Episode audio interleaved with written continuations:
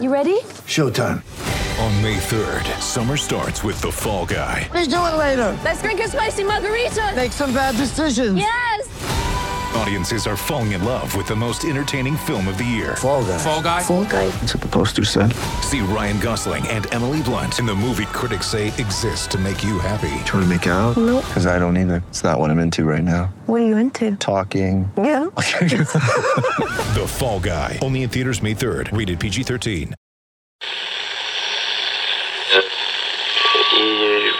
Empire.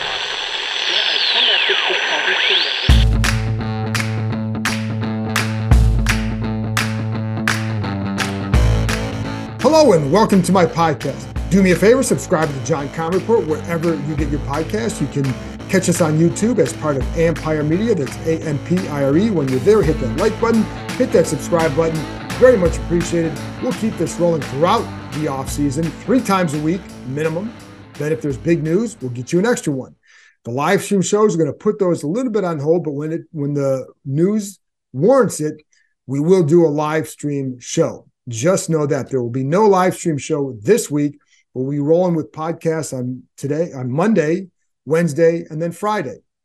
In a few minutes, I'm going to play an interview I did with receiver Curtis Samuel that we did on the last day that we were out at Commander's facility. So we talked all about the season, coming back from an injury, etc.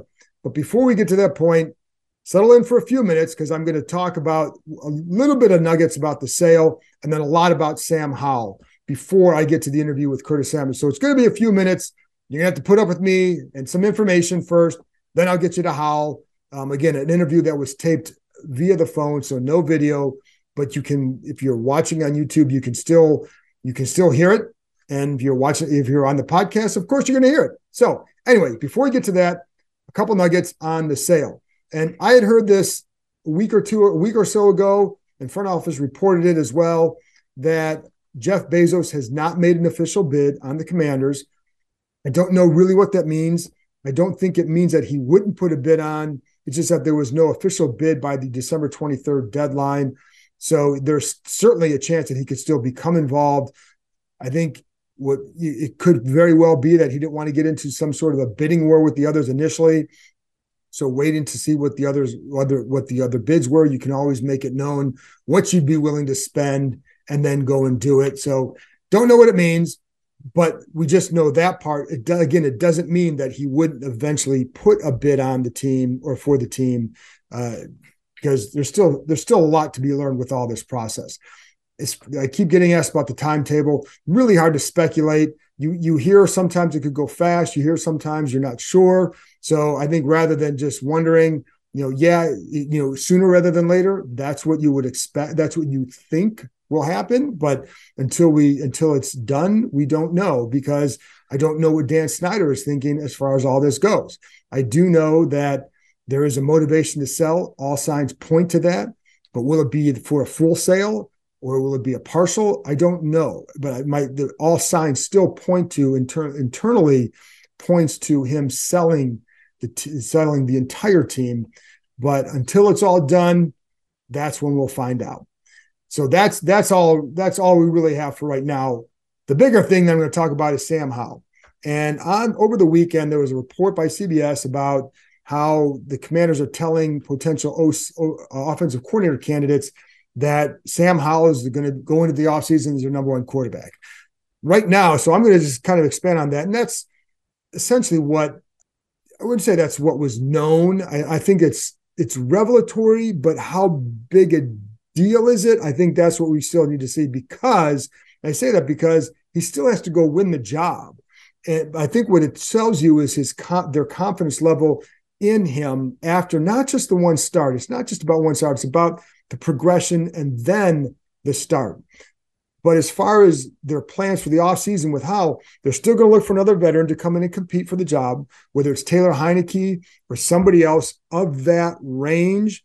It does not sound like they're going to go break the bank for a guy.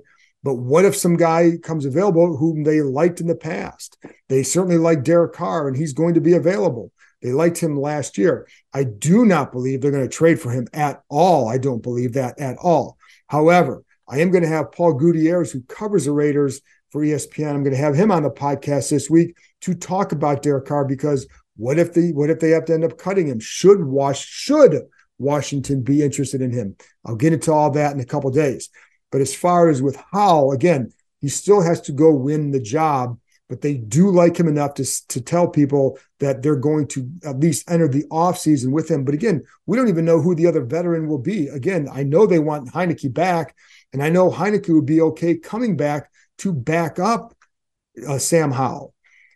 But then who else would come here with that? Because you're going to probably get another quarterback in here. Would you go with another young guy, maybe a late round pick, just to have another young guy around? Or would you go get another veteran, uh, somebody of Heinicke's stature? I don't think Heinicke would be, if I'm Heinicke, I'm not okay with that. So I don't think he'd want to come back in that situation. However, you know, but again, it just shows you the level that they're looking at right now. But again, I would caution that because if somebody becomes available they didn't expect, then maybe plans change. Right now, though, this is the anticipate, or this is, excuse me, this is the expectation of the direction they're going to go. And but it is interesting because I do think it speaks to how much they do like him, uh, meaning how. It's also important to note Howell much they liked how before the draft. And I go back to that because it's not like before the draft, what I had heard is that if they hadn't traded for Wentz, that that Howell would be the quarterback they would target in that class. Certainly because he, he wasn't going to go in the first round. Some of those other guys going to go in the first round that they didn't want to go after, but Howell was the guy that they that they liked, and I heard that multiple times over a few weeks going into the draft. So it's not just about a post-draft spin; it is what they were thinking before the draft. Then then he goes out and plays well in the final game. It wasn't a great game, However, it was an encouraging game that leads to intrigue. And it was he showed a lot of good signs in that win over Dallas in his first start to to warrant that intrigue. And a lot of it too comes from his development throughout the season and and just where he came from from the start of training camp. Now I know that there's some of you who wanted to see him playing in September and October and even some in some in November. It doesn't mean because he played well at the end that he should have been playing then there's a progression here for him or for any rookie. And when you talk to people throughout the organization, not just a couple people, but throughout that, nobody was saying that, oh, this kid's got to get out there now. They all said that he's got stuff he has to work on. And we saw it in training camp. The start of training camp, he wasn't very good. But he was he, was a rookie, fifth round pick, learning a new offense and having to adjust to all sorts of things. By the end of camp, I thought he had improved yeah, I thought he made some nice progressions, but he still had to work on his footwork. There were still some times, for example, in the preseason, where maybe his footwork was a little bit off in terms of the drops, leading to leading to him getting sacked or something like that. So there were just things he had to work on, but he worked on them. I think that's really encouraging where he was, where he got to, and where he continued to get to by the end of the season. I think he really showed some good things. Now, if you say, see, he should have played in the Cleveland game all right, I don't think he improved that much in the two weeks before in the in the week leading into the Dallas game as opposed to the week earlier. However, they were so wedded to Wentz and they got swayed by what they saw of him in San Francisco, and then also about his how, how they felt he was learning the offense and what it would mean to him. And that was the guy they traded for. Anyways, well, let's look ahead though with with um, with with Howell I think one of the there's a couple things that they really liked in that finale that I think show why they have the intrigue and the anticipate the excitement for him for doubt for in the future. One was his ability to throw with anticipation. You saw us a few times. And with that anticipation came yards after the catch. It was one of Washington's best games in terms of yards after the catch. And I do think it's a result of how of how Howell operated. So if you there's a couple throws to Jahan Dotson. One was, if you remember, the one route was on the outside. He, he um, little comeback route sells the uh, sells the go ball against the corner because he can sit and turn quick. He creates about a yard and a half separation. But Howell was on time with the throw. One, two, three, throws it out. The ball is out before before Dotson is breaking. That ball is out. And then because the corner's on the inside, Howell throws it to the outside. That leads him into it was end up to be a 22 yard gain. So I think he got about 12 yards or so after the catch on that one, at least. And that was the direct result of how Howell operated on that and the, the terrific route that Dotson ran. The other pl- thing I liked on that play was that, and this I saw this a few times with Howell, is his ability to follow through even in a very tight pocket. And that's something you didn't always see with the other two quarterbacks, to be honest, Heinicke or Carson Wentz. But I saw Howell really emphasizing that and I think it made a difference on some of those throws, especially one to the outside, but that anticipation there. And then there was another route to Dotson where he and Curtis Samuel ran a little combo route. Dotson comes inside and because the ball is out, boom, right now, the ball is boom, boom, hits that plant step, the ball's out.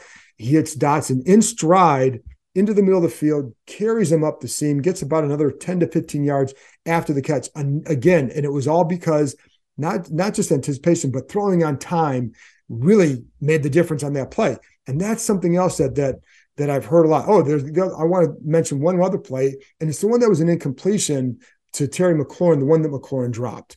But the reason why that play is is noteworthy is because of how Howell moved in the pocket on that play. There was pressure. He was able to kind of step to his right a little bit, and then he hit McLaurin in stride. McLaurin just dropped the ball but he was going to lead him into another five, six yards after the catch. So a couple guys there, slightly tight, somewhat of a tight window, but the way the throw was was leading McLaurin right into more yards. And I think that's something that really got them excited and something they did, hadn't seen enough about of this offense this season. When they traded for Wentz, one of the things I heard a lot was as far as opening up the offense wasn't just the deep ball with his arm. It was the quick game and the underneath stuff to create more explosive plays underneath. That's what I thought I was going to see more, that we were going to see more of, and we did not. That was not a, a big enough part of the game with him, and it certainly was not Heinicke's strength as well. Sometimes it's a matter of seeing over the line. Sometimes it's a matter of trusting what you see and getting rid of the ball. I think Howell does that pretty well. So we'll see how that continues. But that is something else that really I think that they really liked. And again, I'm going to backtrack, not backtrack, but just keep in mind it was just one game. But what again, it was the progression that they've seen him make throughout the year in practice, meetings, etc., and then how much they liked him before the draft, and then what they eventually saw in there enough to say, hey, this guy's a lot like Taylor Heinicke in terms of his style of play and all that but he's got a stronger arm and he's bigger. And I know this is exactly what some of you have been saying, but it does take you a time to get to the point where you can then be ready to go and make your mark on the field. And and so now we're going to have, to be honest, folks, we're going to have about six, seven months of of speculation about what Sam Howell can do if as he progresses.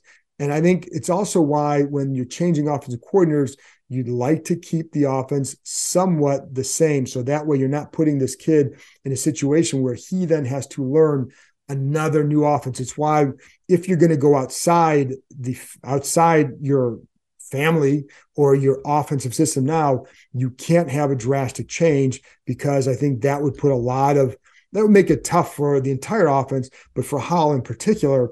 So look for somebody who kind of can kind of cater to what they do well, which is what they want to do is run the ball. And then again, the quick game, spread the field, create gaps, the, the explosive plays. And this is something I've heard from, from the building about how when they look at the next OC, they do, they would like somebody who can create those underneath situations for guys like Dotson, Curtis Samuel, and Terry McLaurin to make plays after the catch on short throws. You don't have to go down the field all the time. They have the ability to create stuff underneath, and Howell did that well with them. Again, anticipation on time all makes a big difference.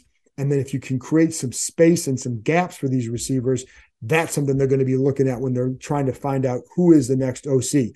So if you if there's if there are some people out there who you know, whose offenses kind of feature that quick game and getting YAC, then I think those are guys who could end up being candidates, somebody from that system. If you don't go internally, and as I told you last week, that Ken Zampese was the in-house candidate, but they're certainly going to look at people outside of that, um, outside of that, that stru- outside of that structure. And you know, I was told there was a list of 20 names initially. They pared it down to eight. And so they've been reaching out. I know there was one report, I think Mike Garafolo reported that they had reached out to Jim Caldwell, former Lions head coach. He said that he, Garafolo reported that Caldwell told them that he was going to focus on looking for head coaching jobs this offseason, which would, of course, take him out of the running. I will say, and I've said this before, there were people in the room who interviewed him before Jay Gruden was hired who liked him a lot more. And they felt like that that some others in that room, Bruce and Dan, had made their minds up on the head coaching job before the whole process went. But Caldwell was the guy that I know some people in the room really liked. But again, doesn't matter because of leadership skills and all that. But it doesn't matter because it sounds like he's not interested right now. Um, but but again, that it just shows you that they are willing to reach outside there. And I hope for their sake and that they don't just limit it to that they keep an open mind with this because I think the worst thing you can do is go in there with a closed mind and just promote from within automatically. It's better be a situation where you're really sure, but I think get as much information outside and see because there are some intriguing candidates this offseason potential off, uh, offensive coordinator candidates this offseason. So make sure you get it right. They have to make sure they get it right. Anyway, that's it for right now on all that. So one thing, one other thing to note is Ron Rivera will meet with the Snyders. I believe it is Monday that they're going to meet to set the budget for the offseason. Then we'll start seeing some other plans take place. They do, I do expect them to be to interview some offensive coordinator candidates this week. Don't know who yet, who they'll be interviewing. I, have heard some things, nothing that I can report at this point because it's not it's not even not good enough to to report at this point. We just know again Zampese, and there are going to be some other names I think that are going to be common throughout the league as far as some young guys, some quarterback coaches from some places that we're going to start to hear over the next couple of days. So, but again, big day, big day. I think again today with with Rivera meeting with the Snyders because that'll tell him what they can do in in a time of uncertainty. You know, can they? What kind of budget they have to go out and sign certain players because they are going to have to make certain moves. And then, but they also know that once they cut Carson Wentz, they're going to be saving a lot of money. And and yes, that is eventually going to happen at some point. They're not going to carry him on the roster. He's not the other veteran that they're looking at. So you know, anyway, so at some point they're going to get to they're going to free up that twenty six point seven, and everything will start with this budget meeting, and we'll go from there. Anyway, that's it for me. You've waited a few minutes for this, so I appreciate it. So now I'm going to get to my interview or my conversation with Washington Commanders receiver Curtis Samuel. The NFL playoff action continues. We're one step closer to Super Bowl 57, and for the NFL divisional round, check out DraftKings Sportsbook, an official sports betting partner of the NFL. New customers can bet just $5 and get 200 in free bets instantly. Plus, all new and existing customers can take a shot at an even bigger payout with DraftKings stepped up same game parlays. Boost your NFL winnings with each leg you add up to 100%. Download the DraftKings Sportsbook app now and use code KEIM, K E I M. New customers can bet $5 on the NFL divisional round and get 200 in free bets instantly only at DraftKings Sportsbook with code KEIM. Minimum age and eligibility restrictions apply. See show notes for details. How good this year for you? Last year. Um, it feels good, you know, just to be healthy. Um, you know, to go out there after what I dealt with last year, to play, go out there and play 17 games, I feel amazing. And, did, what point did you get to where you're saying, I'm, I'm good, like when you're back to yourself? Or what did it take to get back? I mean, I, I knew since the I knew since the beginning of the season I was back. Since after OTAs I was back. After camp I was back. You know, I was able to move, cut, and do all the things that I've that I've been doing for years. Um, you know, like I said, I went to Miami and I trained, and I really pushed myself. I really pushed myself to the limit. Basically, I had to do things. I had to do things to give myself the confidence that I could do it during the season. So I was cutting, playing hard, all types of resistance work. I was just pushing it. More so than in the past? More so than in the past. Really? And was that just because you wanted to I. I needed to see where I was at, and I needed to see if I was able to still play and do things that I've that I've been doing with confidence. And then, like, did you? Was there? Because I remember the cut you made in camp. Everybody talked about the cut you made. Was that like? Was there a moment with a camp or a game where you said, "I'm Curtis. This is Curtis. Here I am." I mean, definitely the the cut that I made at practice. I mean, it was eye opener for you know everybody around here because they haven't seen me cut like that and move like that. But I, I been knew I could do it. You know, and able to go out there the first game of the season and to do that and put it out there on a global stage that I'm able to cut and make all those moves. I felt like that was good. So how can you? How do you build off this year? And I, I know I asked you that earlier, but like, how, how do you? Is there, you say, hey, this is this is who I am, more the same, or is there anything you say, this is what I showed this year, I still can show a little bit more, or something else? Is- Um, I, I say this. Um, I can always improve improve as a receiver. And I feel like I did a great job this year route running. Um, but I, I can always improve and get better. Um, so that's gonna be a focus. Um, conditioning, you know, I gotta stay on top and stay in shape. That's gonna be a focus. And also just keep getting faster. And then with, with the opposite, when you have like instability at quarterback, with guys in and out, what, how does that affect you guys, and how important is it to get that stability for this group of receivers? Um, I mean, our job as receivers is just to get open. You know, we got to win. We got to win our um, at point of attack. Um, one-on-one matches, we got to win. Um, is the only issue is is the rhythm thing. You know, of the quarterback understanding where we're going to be at on routes. You know, that's the only thing. But you know, my I don't really focus on who's at quarterback. I just get open. How good can be of receivers, especially that trio? But you guys got good depth too. I mean, I think we could be the best group in the league. Honestly, I feel like we got the weapons, we got the talent, um, and I see y- y'all see like the guys that's out there. You know, me, Terry, and Jahan. But like I say this whole time, we got depth. We got so many guys that can just step in and, and make gigantic plays. And is, is there something unique about the skills that you guys each have? Because you know, obviously, guys say a lot. But there is definitely this is a definitely seems like a highly skilled group. Is there something unique about what you guys can offer? mean- or something?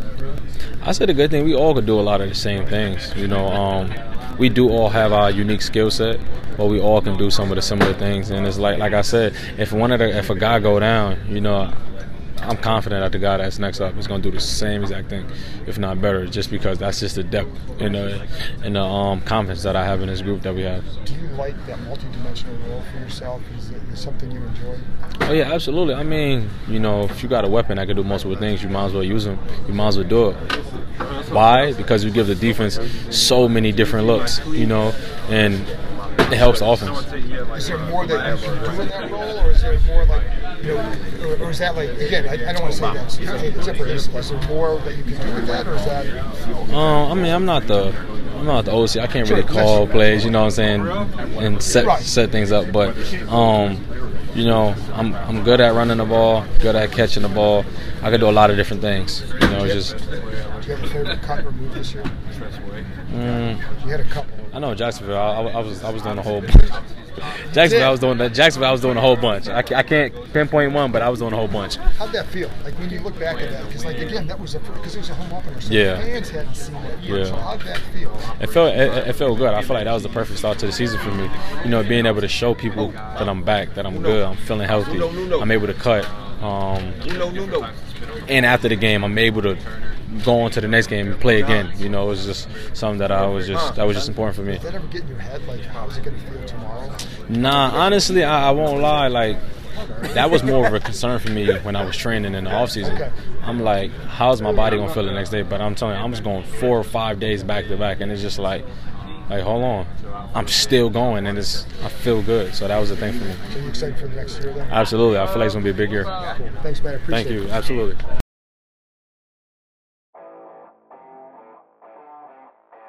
That's it for this episode. Thanks to Curtis Samuel for joining me, and thank you, as always, for listening and for putting up with my slight rambling before I get to Curtis Samuel. Always appreciate listening. I'll be back on Wednesday with another episode. I'll be talking to Paul Gutierrez from ESPN. Should Washington pursue Derek Carr? Talk to you next time.